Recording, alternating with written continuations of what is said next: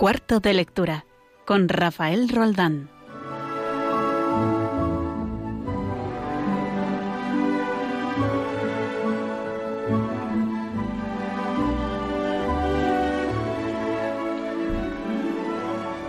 La carta apostólica Patris Corde, la carta apostólica Patris Corde del Santo Padre el Papa Francisco, con motivo del 150 aniversario de la declaración de San José como patrono de la Iglesia Universal, empieza así.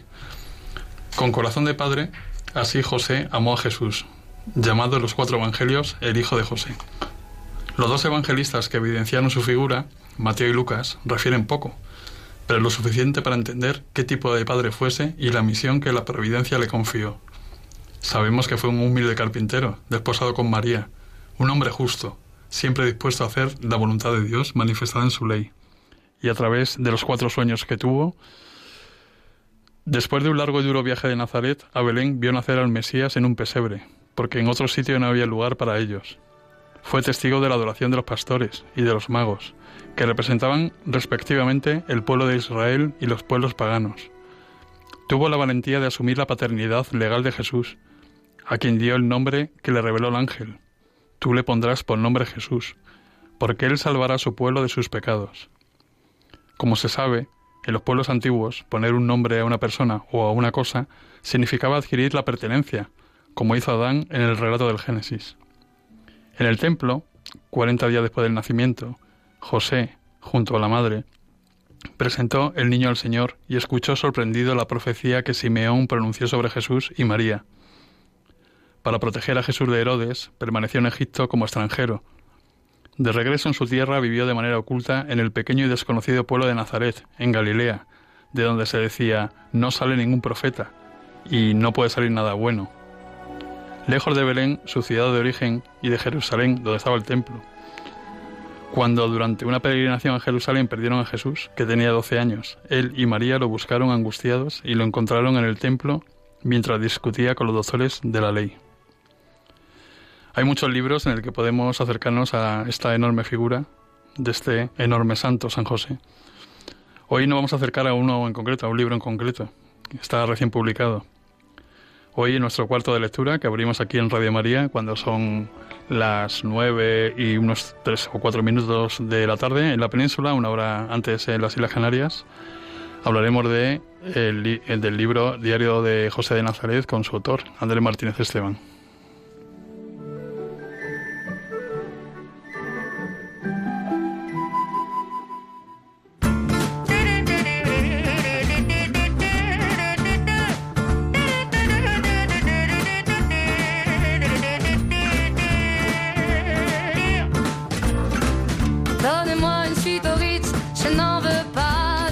Pero antes de hablar con Andrés Martínez del libro estupendo de San José, que vamos a recomendar, vamos a, dar paso a nuestra primera sección de los clásicos con Carlos Orduña. Hace tiempo que no lo oímos, la pandemia nos ha alejado un poquito, pero por fin vuelve, parece. Más tarde vamos a hablar de cine y literatura con nuestra sección habitual. Víctor Alvarado nos hablará de una película de cine negro eh, que dio mucho que hablar de, y que, por lo visto, ha dado pie a, un, a una novela gráfica o un cómic, como queréis, como queréis llamarlo. Más tarde tendremos a Alberto Jaime, desde, desde el norte de Vizcaya, nos aconsejará alguna lectura. Y por último tendremos esta esperada entrevista con eh, Andrés Martínez Esteban, el autor de Diario de José de Nazaret.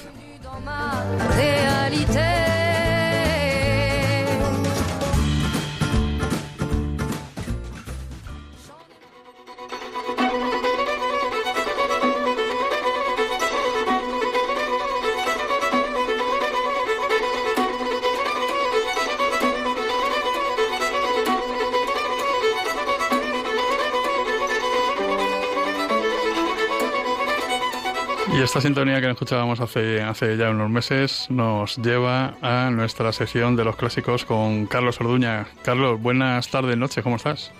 Muy buenas tardes, pues muy bien, la verdad. ¿Cuánto tiempo sin oírte? Ya, la verdad que el final de curso se ha hecho muy largo para muy, eh, eh, Hay que poner una medalla a todos los docentes, ¿verdad? Que estamos acabando, bueno, perdona por la autorreferencia, que estamos acabando el curso porque ha sido un curso muy duro, ¿verdad, Carlos?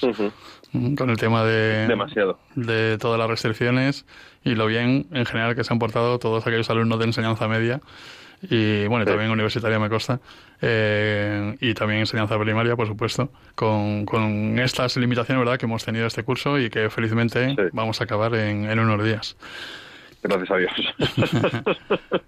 ¿Qué nos traes, qué nos traes hoy? De... Vamos a recordar, que hace tanto tiempo que no vienes por aquí, que vamos a recordar que para ti clásicos es, es a partir de, para atrás, ¿de cuándo? hasta el siglo V después de Cristo, eso ya apesta a modernidad. Apesta a modernidad, ¿no? Hemos tenido unos cuantos programas muy modernos, vamos a, volver a lo clásico. ¿Qué nos traes hoy, Carlos? Pues hoy os traigo un autor un pelín antiguo del siglo V antes de Cristo, así que clásico, clásico, que es además el padre de la historiografía. ¿El padre de, perdona? La historiografía. Ah, historiografía, vale, vale.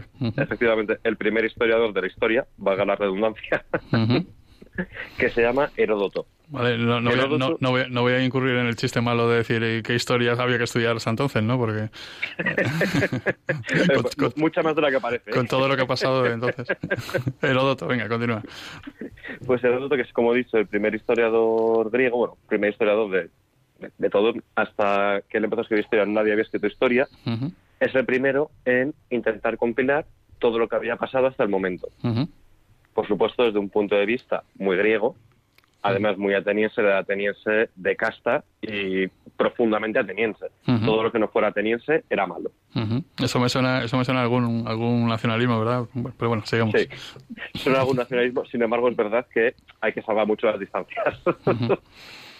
Heródoto lo que se propuso es contar los orígenes de Grecia y sobre todo los problemas que habían tenido con los pueblos que consideraban bárbaros, es decir, los persas y los egipcios. De verdad es un libro muy fácil de leer porque, aunque es historiador, no es académico y eso se nota.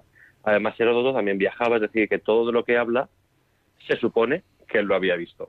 Se supone porque, pues, lógicamente, siempre hay que salvar las distancias y esto del autor viajero que viaja por todo el mundo, va contando lo que ve y lo que le cuentan, pues hay que cogerlo con pinzas. Pero sin lugar a dudas nos trae una historia muy interesante. Sobre todo porque lo primero que hace es intentar racionalizar y buscar los orígenes de los conflictos. Es decir, por qué los persas y los griegos se llamaban mal. Porque esto es verdad que en toda la mitología, continuamente, hay muchísimas historias, que decir, la propia Troya no es más que una lucha entre Oriente y Occidente. Entre los turcos que era Troya y los griegos que era nuestro Occidente. Y, en y aparte de eso también tenemos el, rapto de Medea, el, rapto de Europa que luego da nombre al continente. Y muchísimas más historias en las que siempre los griegos eran los primeros que hacían algo malo. Pues Heródoto a esto le da una vuelta de hoja en su primer capítulo y explica que en verdad no, que en verdad era culpa de esas mujeres, que los griegos eran todos buenísimos y que lo único que hacían era responder a ataques previos. Y ya desde ese momento sienta las bases pero sobre todo lo más interesante no es tanto la historia, que por supuesto, sino porque también hace un viaje por la historia y la cultura de los otros pueblos. Entonces, por ejemplo, describe cómo son los egipcios, cómo viven los egipcios. Siempre según, siempre según el filtro, el filtro eh, helénico suyo, claro. Efectivamente, siempre según su filtro, pero aún así también nos da muchísimas etimologías, muchísimo el porqué de algunos nombres, que por ejemplo, si a día de hoy pensamos en un obelisco, automáticamente pensamos en un monumento enorme. Sin embargo, obelisco en griego significa monumento pequeño, una marquita, casi como un paréntesis en un texto. Y es el nombre que le dio despectivamente a esos grandes monumentos. O, por ejemplo, la palabra griega para decir lagartija es precisamente cocodrilo. También un intento un poco de desprestigiar los cocodrilos egipcios y esto no es para tontos, son meras lagartijillas. Pero aún así, sinceramente, la que no deja de ser interesante, porque también, pues al hilo que va contando todo este tipo de historias y cómo vivían los demás pueblos, también, por supuesto, con muchísimas historias de los propios griegos y muchísimos tratados casi morales. muchas fábulas, muchas historias fáciles de leer y, en definitiva, es un libro que la verdad es una maravilla. ¿El título del libro es en general obra de Heródoto? O... Historias. Historias, ¿no? De Heródoto, ¿no? Eso, eh, eh, no pienso mucho el título. yo siempre pienso en, en los... Eh, a ver, lo diré. Los traductores. ¿Hay algún traductor en concreto que haya que buscar o, o no vale cualquier pues versión que escuchemos, que encontremos? He leído varios traductores. A el que más me gusta es el de un traductor que se llama, no me acuerdo del nombre de pila, pero sí el apellido, que es muy fácil de ubicar, que es Floristan. Ajá. Pues... de hecho, yo cuando traduje Heródoto en la universidad, me dio clase el propio Floristán y utilizamos últimamente su edición, que verdad es que es una maravilla. Muy bien traducido y muy explicadito. Muy bien. Pues entonces nos quedamos con Heródoto, eh, historiador, victimista y mirando por encima del hombro a otras culturas, ¿no? Efectivamente. con un léxico muy sencillo, que uno piensa en historia antigua y piensa, pues eso no, a ver quién se lo lea. Todo lo contrario, es perfecto si alguien tiene curiosidad. En, eso, consiste, en eso consiste el concepto de clásico, ¿no? En, que sea aplicable y, fácil de, entender. Efectivamente, por ejemplo, ya hablaré más adelante de otro historiador también muy bueno que es Tucídides. Pero Tucídides hay que tener un poquito más de estómago para leerlo porque se hace más arduo. Pero Herodoto es perfecto para cualquiera. De momento nos quedamos con Herodoto. Muchas gracias, Carlos, por estar ahí. Muchas gracias a ti. Un abrazo. Otro para ti.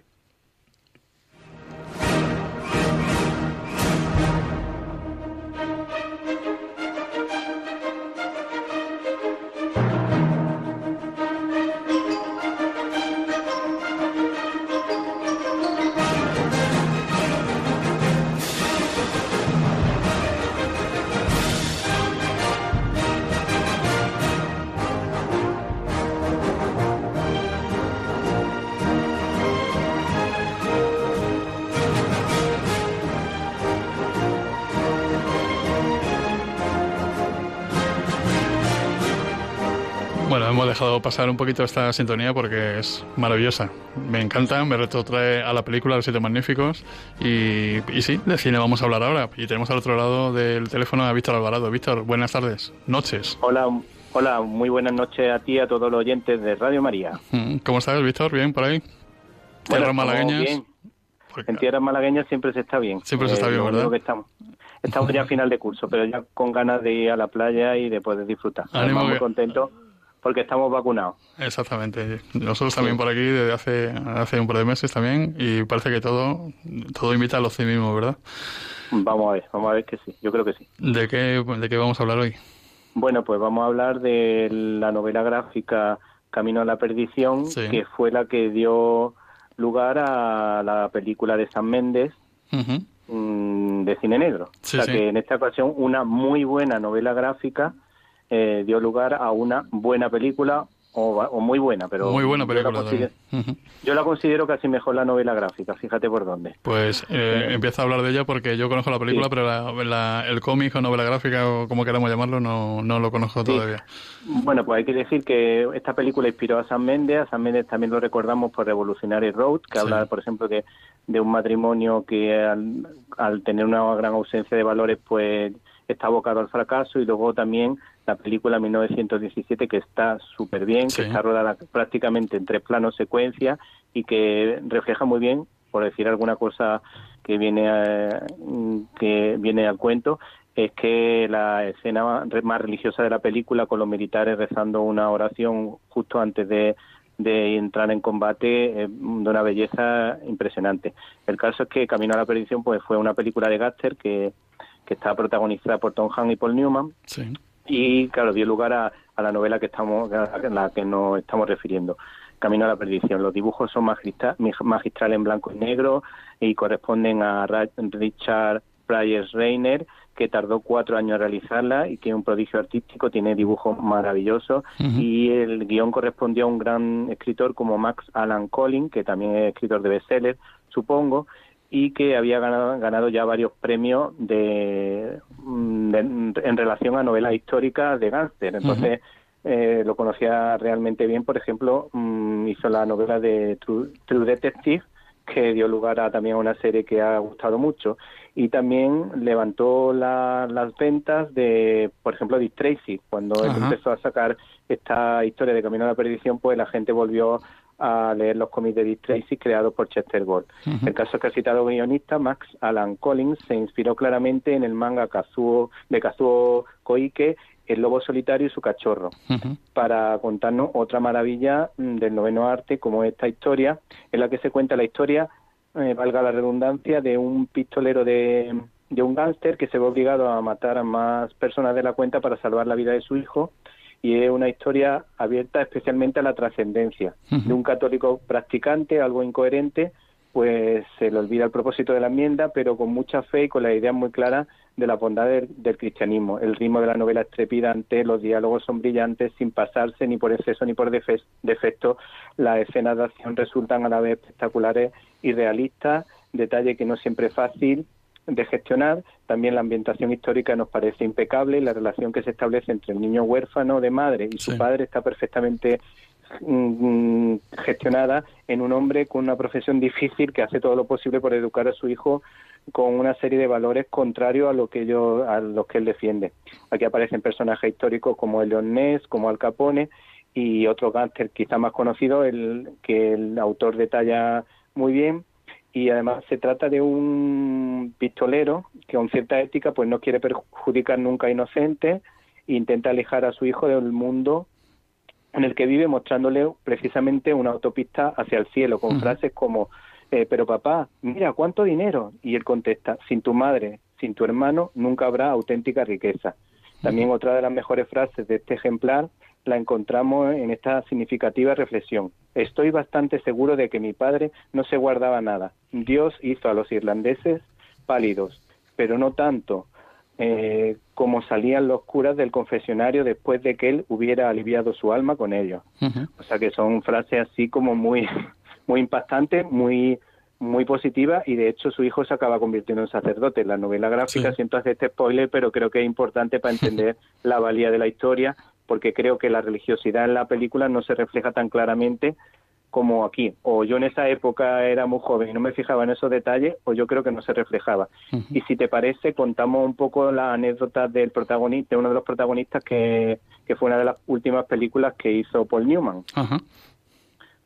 ¿Tenemos tiempo? Sí, sí, sí, adelante, Víctor. Sí. Bueno, hay que decir que la historia de Paul Newman y Joan Woodward, la historia de amor, es quizá de las más duraderas de la historia de Hollywood, de la, mm, desde un punto de vista más ético, más aceptable, porque Paul Newman es verdad que se casó y tuvo tres hijos con otra mujer, pero se separaron. Después de tener, no se les separó a la ligera por intentar engañar a la mujer, sino después de un largo proceso y se casó con Joan Woodward, que ella nunca se casó con ningún hombre y curiosamente Paul Newman, desde que siempre que estuvo con Joan Woodward, pues nunca le fue infiel aunque la boda fue peculiar, como no os podéis imaginar, porque se casaron en Las Vegas eh, después de mucho tiempo de reflexión, casi podría decir hasta un discernimiento. Lo que pasa es que sabemos, bueno, las cosas de Hollywood cómo van. Entonces, mm, tenían preparados los anillos, pero se le olvidaron en el sitio donde, en el hotel donde estaban, y cogieron una, unas anillas de las cortinas, la utilizaron como alianza. Eh, luego hay que decir que que muchas veces le preguntaban a Paul Newman que por qué no era infiel y él contestaba siempre lo siguiente, dice, cuando se tiene un buen solomillo en casa, ¿para qué salir a comer una hamburguesa? y bueno, y entre las curiosidades así como más divertidas o más sorprendentes fue que Paul Newman fue mm, subcampeón de las 24 horas de Le Mans en el año 1979, ganó dos campeonatos de Estados Unidos de, de coches de carrera, que creo que eran turismo, y batió el récord de ser el piloto más mayor en participar en Le Mans, que creo que tenía más de 80 años. Y bueno, son detalles y curiosidades que siempre han llamado la atención. De ese pedazo de actor, además, que tiene unos títulos eh, impresionantes. Yo me estoy acordando del Buscavidas, por ejemplo, ¿no? que sobre una historia una historia de, de billar, ¿no? también de, de bajos fondos y de cine negro. ¿verdad? Sí, sí. Y como curiosidad, sí, última, hay que decir que sufrió mucho con la muerte de su hijo, pero creó una fundación para, para tratar el tema de la droga en la juventud, para que no cayesen en la droga. También tiene una fundación contra el cáncer, que ha colaborado mucho con la Fundación Aladina, que ayuda a muchos niños también. Eh, también ha defendido los derechos civiles de los afroamericanos en tiempos de Luther King. Y bueno, se ve que no solo era un buen actor, sino también era una buena persona. A mí, por ejemplo, me gusta mucho en, en la enmarcado por el odio de, de Boseo, por ejemplo, o cuando hablan de, de la historia de de los orígenes del Estado de Israel, también tiene, bueno, tiene algunas películas realmente buenas y incluso puso voz a uno de los personajes más queridos de, de la película de dibujo animado de Pixar de los, de los coches, la de Cars, y hacía de un policía veterano que la verdad que era para mí era el mejor personaje de, la historia. Y luego pues Buscavidas, el Buscavidas como tú dices, una película muy buena y la secuela que se hizo después, porque ahí... El color del dinero creo que se llamaba. Sí, sí, son muy buenas porque reflejan las dificultades, los problemas que hay cuando uno juega ese tipo de juego y la importancia de entrenarse y de incluso utilizar una gafa, porque sin gafa pues uno no puede jugar tan bien al billar. Pues muchas gracias, Víctor. Nos quedamos con este, este peliculón, Camino de la Perfección, que, que se ha inspirado en el cómic o, novela gráfica, como queremos llamarlo. Y, nada, muy recomendable. Muchas gracias por estar ahí. Nos, nos oímos en cuatro semanas, si te parece. Venga, un saludo a todos. Un abrazo. Un abrazo, hasta luego. Pues vamos a poner un, un pequeño eh, alto en el camino. Y a mí me gustaría poner un poco de música mm, de un premio Nobel de literatura, un poco controvertido cuando se lo dieron, Bob Dylan. Bob Dylan, cuyo mm, nombre real es Robert Zimmerman. Dylan se lo puso por el poeta Dylan, Dylan Thomas. Pero este hombre, eh, Bob Dylan, dentro de su controversia, eh, en el año 97, eh, dentro, del, dentro del Congreso Eucarístico Italiano que se celebró en, en Roma en septiembre del 97, actuó delante del Papa y cantó la canción que vamos a poner ahora, Blowing in the Wine. dijo el Papa de esta canción el Juan Pablo II, nada menos, San Juan Pablo II, dijo de esta canción cuando la escuchó, dijo, uno de vuestros compañeros ha dicho en vuestro nombre que la respuesta a las interrogantes de vuestra vida viene en el viento. Esto dijo el Papa. Y prosiguió, es verdad, pero no en el viento que lo dispersa todo en la nada, sino en el viento que es soplo y voz del Espíritu Santo. La canción, pues, habla de esto, ¿no? Y el Papa lo supo ver. Seguramente Bob Dylan Mm, también lo supo ver, aunque es un poco controvertido en sus opiniones y, en sus altibajos en cuanto a en cuanto a creencias, pero yo creo que se merece que pinchemos esta, esta, esta canción, que la vamos a poner con otra voz, con otra voz, no la de Bob Dylan, sino la de lo tengo por aquí apuntado, perdonad, la de Jessica Jessica Reid, eh, que es una versión, yo creo que más agradable porque Bob Dylan tiene una voz un poco carrasposa. Vamos a escucharla.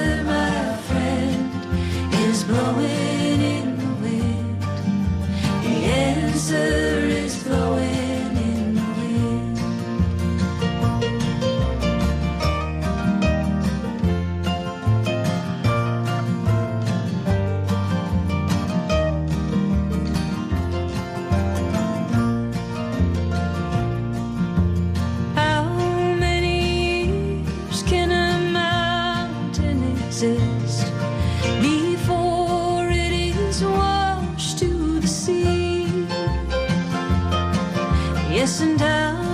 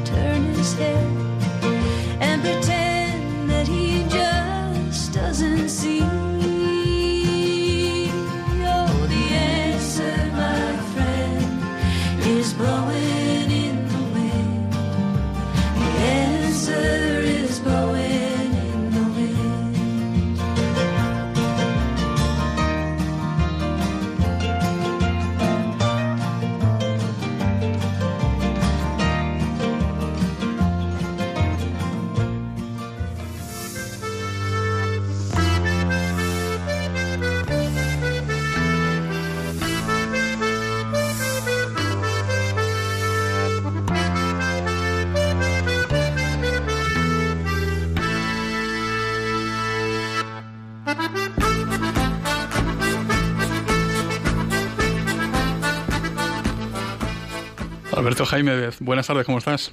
Buenas tardes. ¿Qué tal por Tierra del Norte? Aquí hace un calor tremendo aquí en Madrid. Yo no sé si ha llegado el verano por ahí. Aquí está llegando la primavera. ya, ya nos queda poco para ir por ahí arriba. Eso es. ¿De qué nos vas a hablar esta tarde de noche? Bueno, pues hoy os hablo de otra vez de Miguel de Unamuno, como alguna vez os he hablado, y de San Manuel Bueno Martín.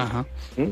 Esto es una, no sé si pequeña novela o cuento grande. Sí, va bien eso, ¿verdad? Es un cuento, un cuento extenso. Es un cuento extenso. Bueno, él lo llama novela, ¿no? Y aquí deja él traslucir lo más íntimo de, esa duda religiosa del autor. El libro tiene bastante enjundia.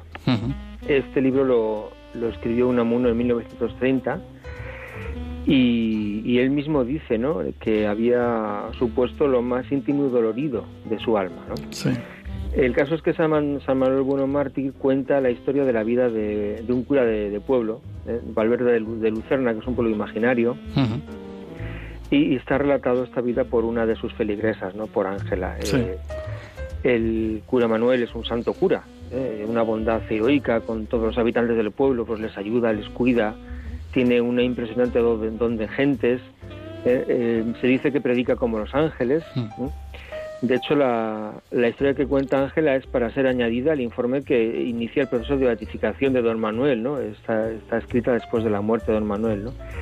Y sin ánimo de estripar el libro, pues don Manuel, que era tenido por un santo en vida, tenía un secreto, un detalle que, que le hacía sufrir interiormente, ¿no? Es decir, y él, que él, este secreto era que él no creía en la vida eterna. ¿eh? Hmm. Cuando se dice el detalle que cuando él recitaba el credo guardaba silencio, cuando tenía que proclamar la frase creo en la resurrección de la carne y la vida eterna. Es decir, que don Manuel no creía en la otra vida.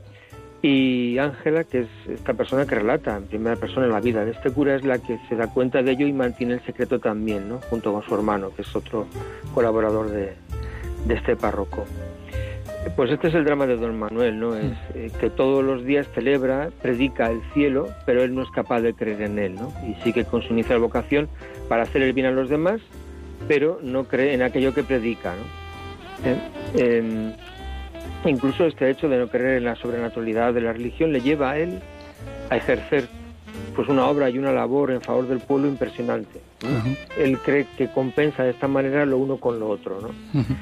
Eh, y todo esto le viene porque, lo cuenta, en el, en el libro lo va contando, le viene porque durante años ve morir a la gente y con esta perspectiva la vida, él cree que no tiene sentido, ¿no? que está carente de sentido. en, principio está la, la, gran duda de Unamuno, ¿no? la que también refleja en el sentido trágico de la vida. ¿no? Es decir, ¿qué sentido tiene la existencia? ¿no? ¿Qué puede esperar el hombre de carne y hueso? ¿Qué esperanza hay? ¿no?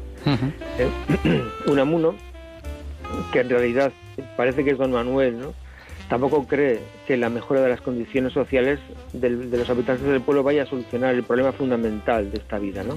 Nosotros, que el sentido o el sentido de la vida, ¿no? Entonces, eh, se dice, ¿no? Que cuanto más a gusto estén los hombres en esta vida, más les costará dejarla ante la perspectiva de la, de la muerte y eso les eso va a hacer insoportable también el hecho de la muerte.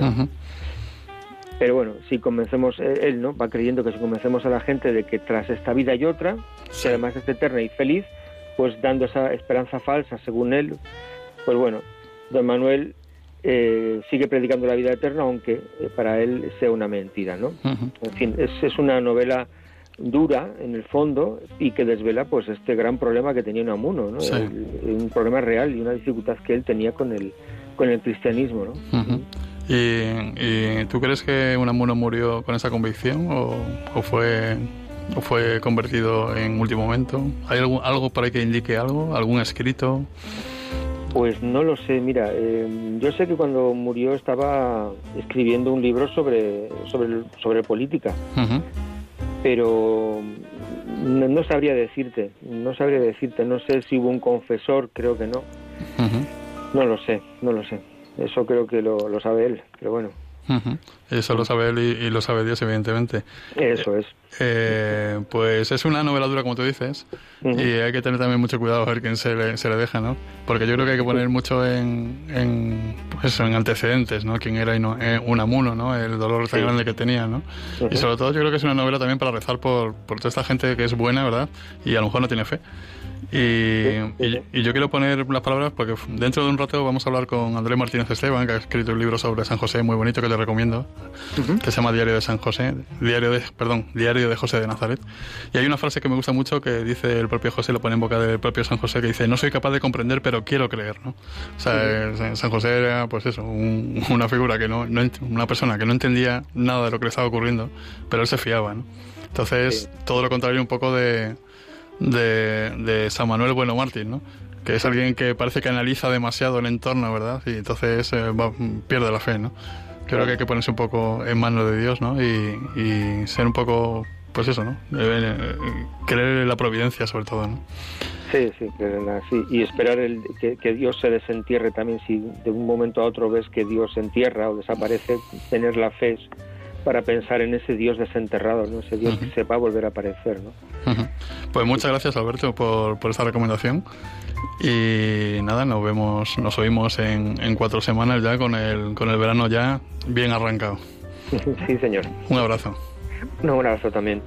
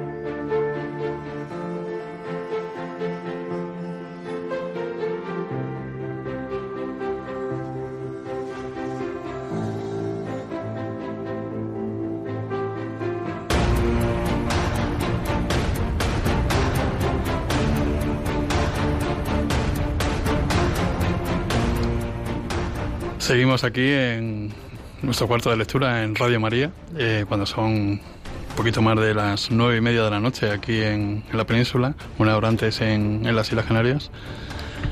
Y bueno, este año estamos celebrando el año de San José, que está instituido por el Papa Francisco. en la introducción he leído el inicio de su carta apostólica para este motivo, Patris Corde.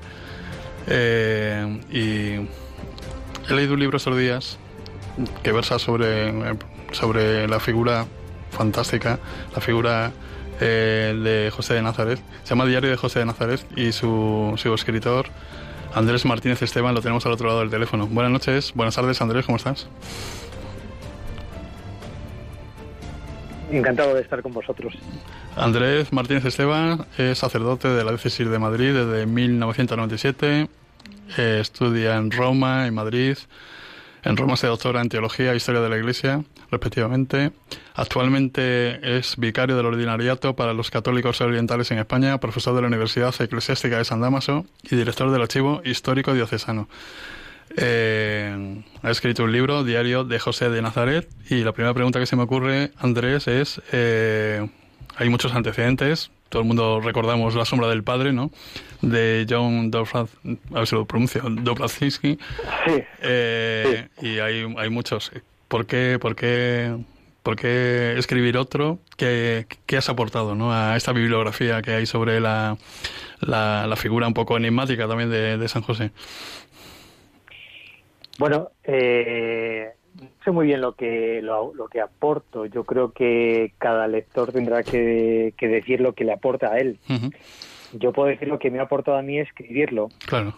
Que ha sido intentar eh, algo tan, eh, no sé si decir ambicioso o no sé, no sabré cómo definirlo, como es meterme en el corazón de San José.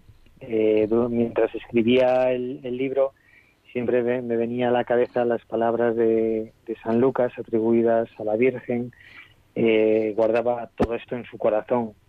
Entonces siempre me hacía la misma pregunta, ¿y San José qué guardaba en su corazón? ¿Cómo vivió todo esto?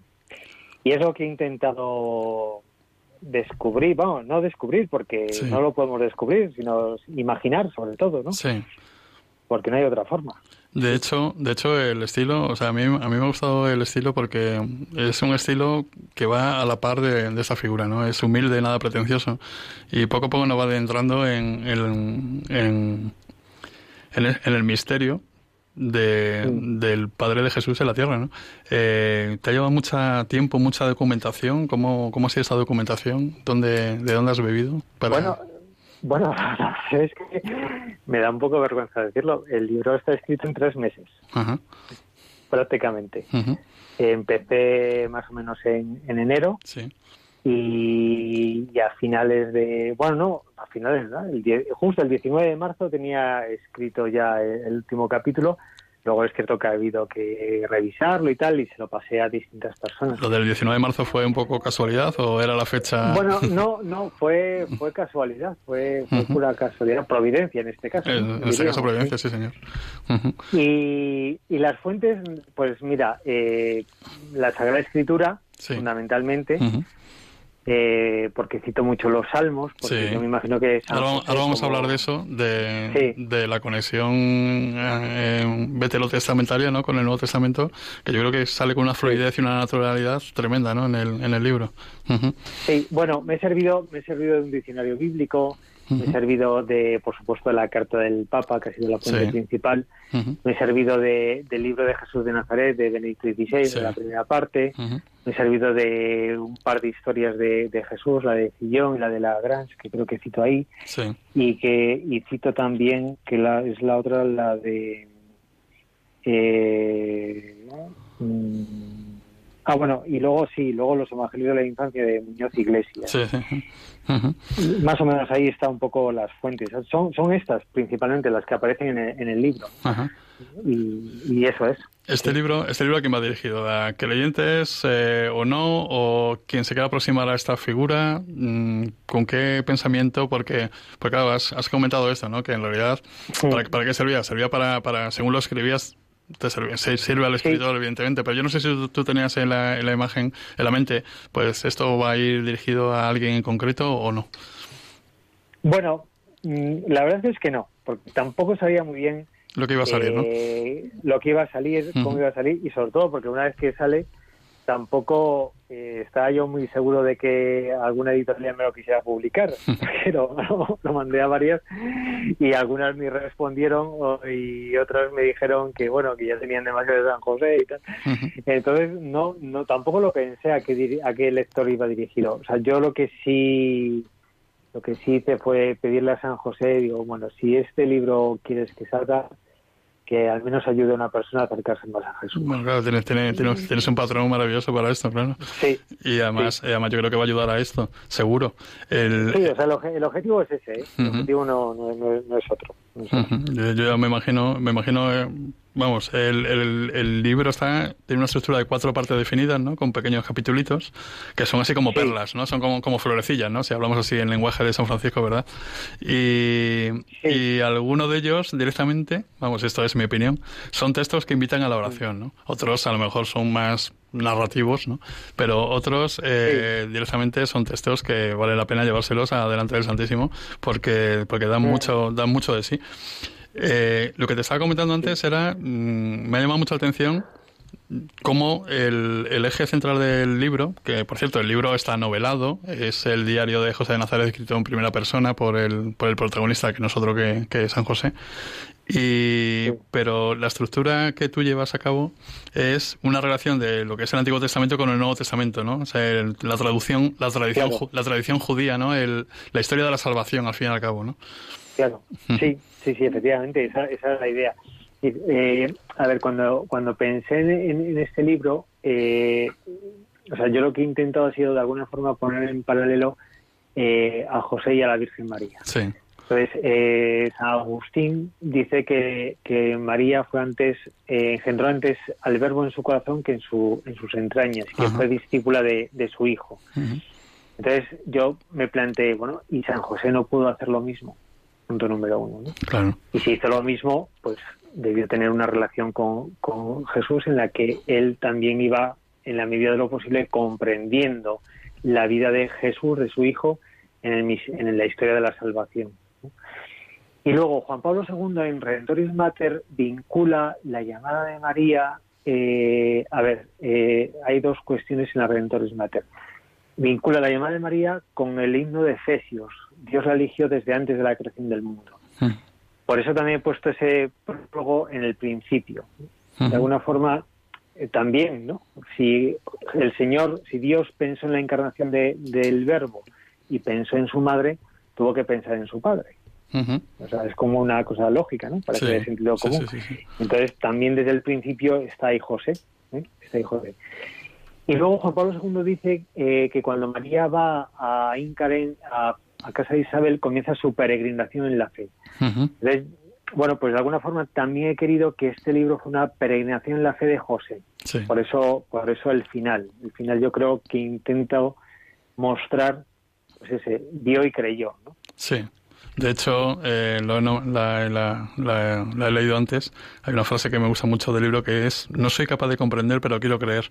Eh, a mí me gusta mucho cómo, cómo, recortas la figura de, José, porque es un tipo que, que no entiende nada, o sea, que está asustadísimo además, ¿no? ¿Por qué a mí, no? Porque a mí, porque yo, eh, yo quiero una vida normal, no quiero ningún sobresalto y no hace más que ocurrirle, ¿no? Ocurrirle cosas que, cualquiera, si hubiera venido abajo, hubiera dicho no quiero no quiero tener esa responsabilidad no y él en, cambio va cambiando y dice no soy capaz de comprender pero quiero creer no es esa búsqueda de la fe no sí eso es eso es. Eso también ahí hay un fondo de en parte de San Juan de la Cruz. Porque Juan de la Cruz en, varias ocasiones en, su vida al Monte Carmelo eh, y en Noche Oscura pues eh, habla de esa de esa noche de la fe es decir en el que uno se tiene que negar a sí mismo para dejar actuar a Dios ¿no? y de alguna forma es lo que he pretendido con José como él se va negando a sí mismo hay una lucha en él y, finalmente, bueno, pues él se muestra siempre dócil a la, a la, voluntad de Dios y obediente a la voluntad de Dios. Y esa es la fe en definitiva, la obediencia de la fe. Una parte que me gusta mucho es la tercera parte, que eh, narra el exilio en Alejandría, tú lo ubicas en Alejandría. Sí. Y, y es una especie de pues eso, ¿no? De mezcla entre lo que es eh, la cultura helénica, pagana, eh, de conocimientos, ¿no? Con lo que es el, pueblo elegido, ¿no? Es, es bonita esa parte, ¿no? Sí, sí, bueno, yo los he, los he llevado muy lejos, porque posiblemente eh, hay biblistas que dicen que ni siquiera llegaron a entrar en la península del Sinaí, porque era un viaje, eh, un viaje muy, muy duro, muy arriesgado, y, posiblemente fueron por el desierto de haber ido, ¿no? porque el camino más transitado era también más peligroso para ellos. Entonces, bueno, yo los he llevado muy lejos también porque, bueno, porque me interesaba llevar a José a la biblioteca de, Alejandría y que ahí aparecieran bueno distintas escenas para hablar de lo que es la sabiduría, de lo que es eh, pues el pueblo judío en el, en el exilio, lo que significa vivir la fe cuando uno está fuera de, su propia patria. Intentar mantenerla además, ¿no? no porque claro, cuentas cómo se van relajando algunas costumbres, ¿no? Eh, fuera de fuera de, de Israel. Eh, y luego la, la, figura de María, por supuesto, eh, que yo creo que todos los que somos maridos eh, siempre vemos que, la figura de María es la, vamos, la figura de la esposa que siempre está cuidando de nosotros y la que nos transmite la tranquilidad ante las zozobras, ¿no? Imagínate María con, con José, ¿no? José que era una persona llena de dudas y, y, con María nada menos al lado que, que ella sabe, ¿no? Que ella sabe, bueno, no sabe, sino que, que, que, que cree, ¿no? Que cree y tiene confianza en, en Dios. Claro, sí, de alguna forma también, eh, yo creo que ahí también hay mucha, en todo yo creo que en todo libro eh, hay un poco de proyección del autor. Entonces, sí. entonces, bueno, pues ahí he querido dibujar a, María que lleva de la mano a José, de alguna forma. Sí, sí, sí, sí. Entonces, en ese peregrinar, los dos de alguna forma están peregrinando. Pues hay un momento al principio en el que dice María va siempre por delante de mí, no sé si la alcanzaré. Bueno, pues pues de alguna forma van, van los dos, ¿no? Ahí son los dos una sola carne también. Claro, es el, es el modelo, ¿no? Es el modelo de, eh, de perfección. Entonces, claro, José, el pobre, con su zozobra y, su, y sus dudas, pues quiere, quiere llegar con ella. Quiere con ella, para, para eso está ella, para darle la mano, como tú dices. Eh, bueno, eh, yo también me he fijado que hay así como tres o cuatro pinceladas que tienen que ver con la realidad actual, ¿no? Por ejemplo, el, capítulo 30 que se llama Matanza. Espérate que estoy buscando la página. Eh, tengo aquí el libro. Estoy buscando la página y dices lo siguiente en la matanza. ¿Dónde está? Aquí ya, ya lo he encontrado. Dices, eh, bueno, Dice, si Dios no quiso que Caín muriese por haber asesinado a su hermano Abel, nadie debería ser ajusticiado por un crimen. Eh, eso es una de ellas. Otra de ellas está en el capítulo 36, el de la Alejandría, la inmigración, ¿no? Eh, y es, es, un buen, es un buen dardo a las conciencias actuales sobre lo que es la inmigración y sobre que la, la, Sagrada Familia pues, fueron inmigrantes al fin y al cabo, ¿no? Sí, sí, sí. En eso eh, yo he tenido en cuenta también, bueno, pues el cargo pastoral que, tengo como vicario de los católicos orientales, que me, que bueno, pues es atender a fieles de otros ritos. En la Iglesia Católica tenemos el rito latino que es el nuestro, pero tenemos otros ritos que son en España son sobre todo el greco-católico, que es un rito propio que tiene la Iglesia Católica. Entonces, bueno, pues ocurre que cuando vienen a España, pues eh, son personas de una fe que se corta con un cuchillo y sin embargo llegan a España y la secularización es tan fuerte que los arrastra. Sí. Entonces, pues sobre todo los jóvenes que ya crecen aquí, que se forman aquí, pues a veces se cuestionan si tienen que seguir creyendo como creían antes, si son iglesias martiriales. Entonces, bueno, pues de alguna manera he querido reivindicar esas esas raíces, esa, esa, esa fe eh, que se vive en la familia y que no se puede perder aunque uno se vaya donde se vaya. ¿no? Tú pones en, en, boca de San José, eh, el siguiente párrafo dice, Dios ama al emigrante y nos pide que lo amemos porque emigrante fue nuestro pueblo en esta misma tierra. Y nuestro padre Abraham, al recibir en su casa a unos peregrinos, alojó y dio de comer al Señor que pasaba. Quizá por esto la ley nos manda amar al emigrante, porque así amamos al mismo Dios. Enorme, ¿no? Parece, parece también una, una frase sacada del Papa Francisco.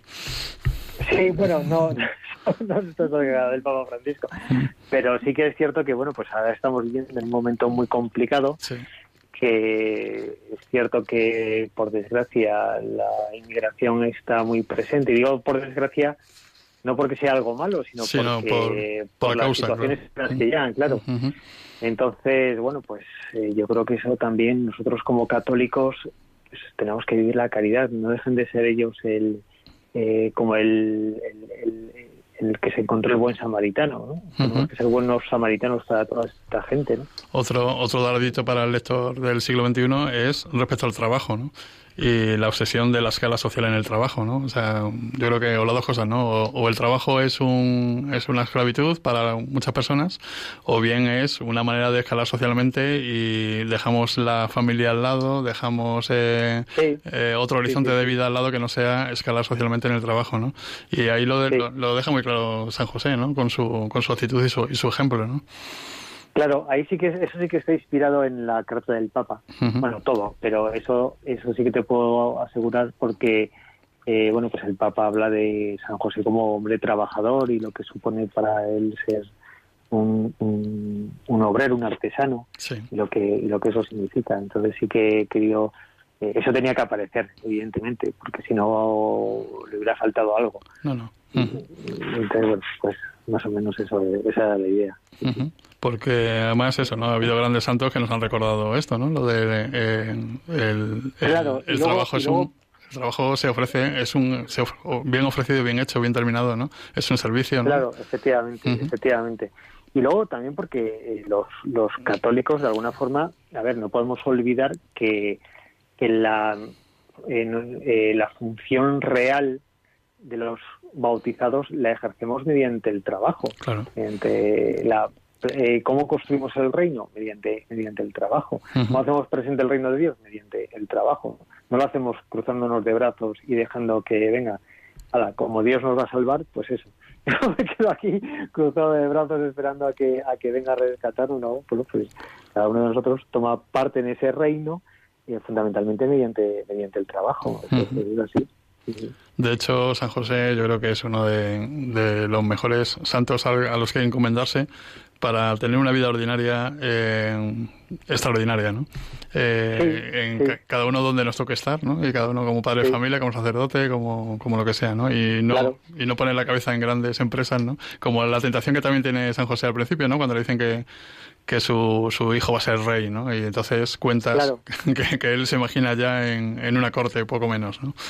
Claro, claro, claro, claro, efectivamente. Eso, pues son tentaciones que, que, bueno, en ese sentido también eh, yo he querido eh, imaginarme a José eh, como humano, porque en esto eh, yo siempre, hace no hace mucho que estuve hablando del libro con, con sacerdotes, yo les contaba la siguiente anécdota que oí contar de Juan Pablo II cuando un compositor español en, el año María fue a llevarle una canción de la Virgen María.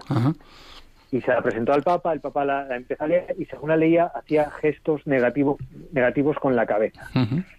Y dice, no, la vida de la Virgen no fue fácil. La vida de la Virgen no fue fácil.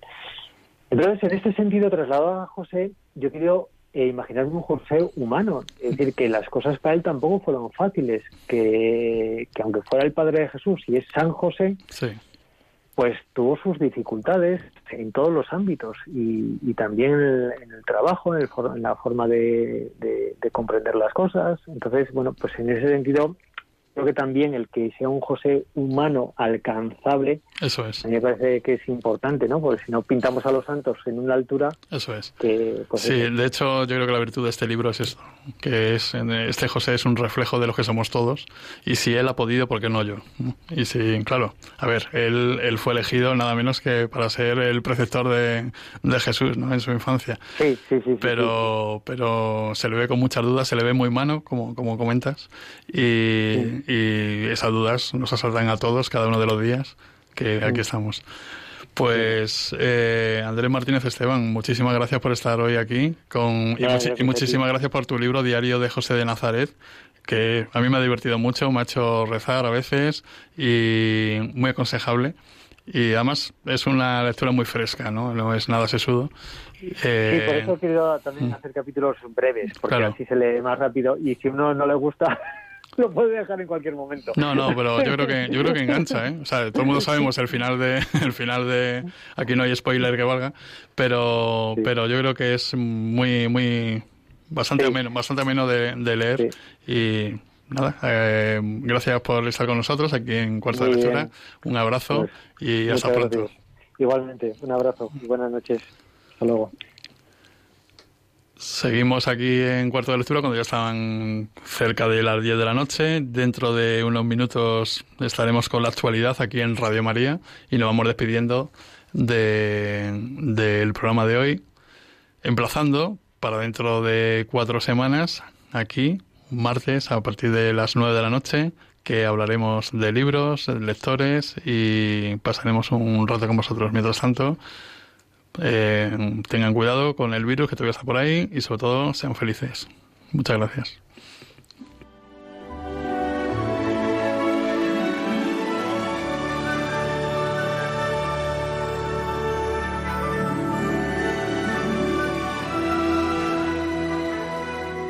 Así concluye Cuarto de Lectura con Rafael Roldán.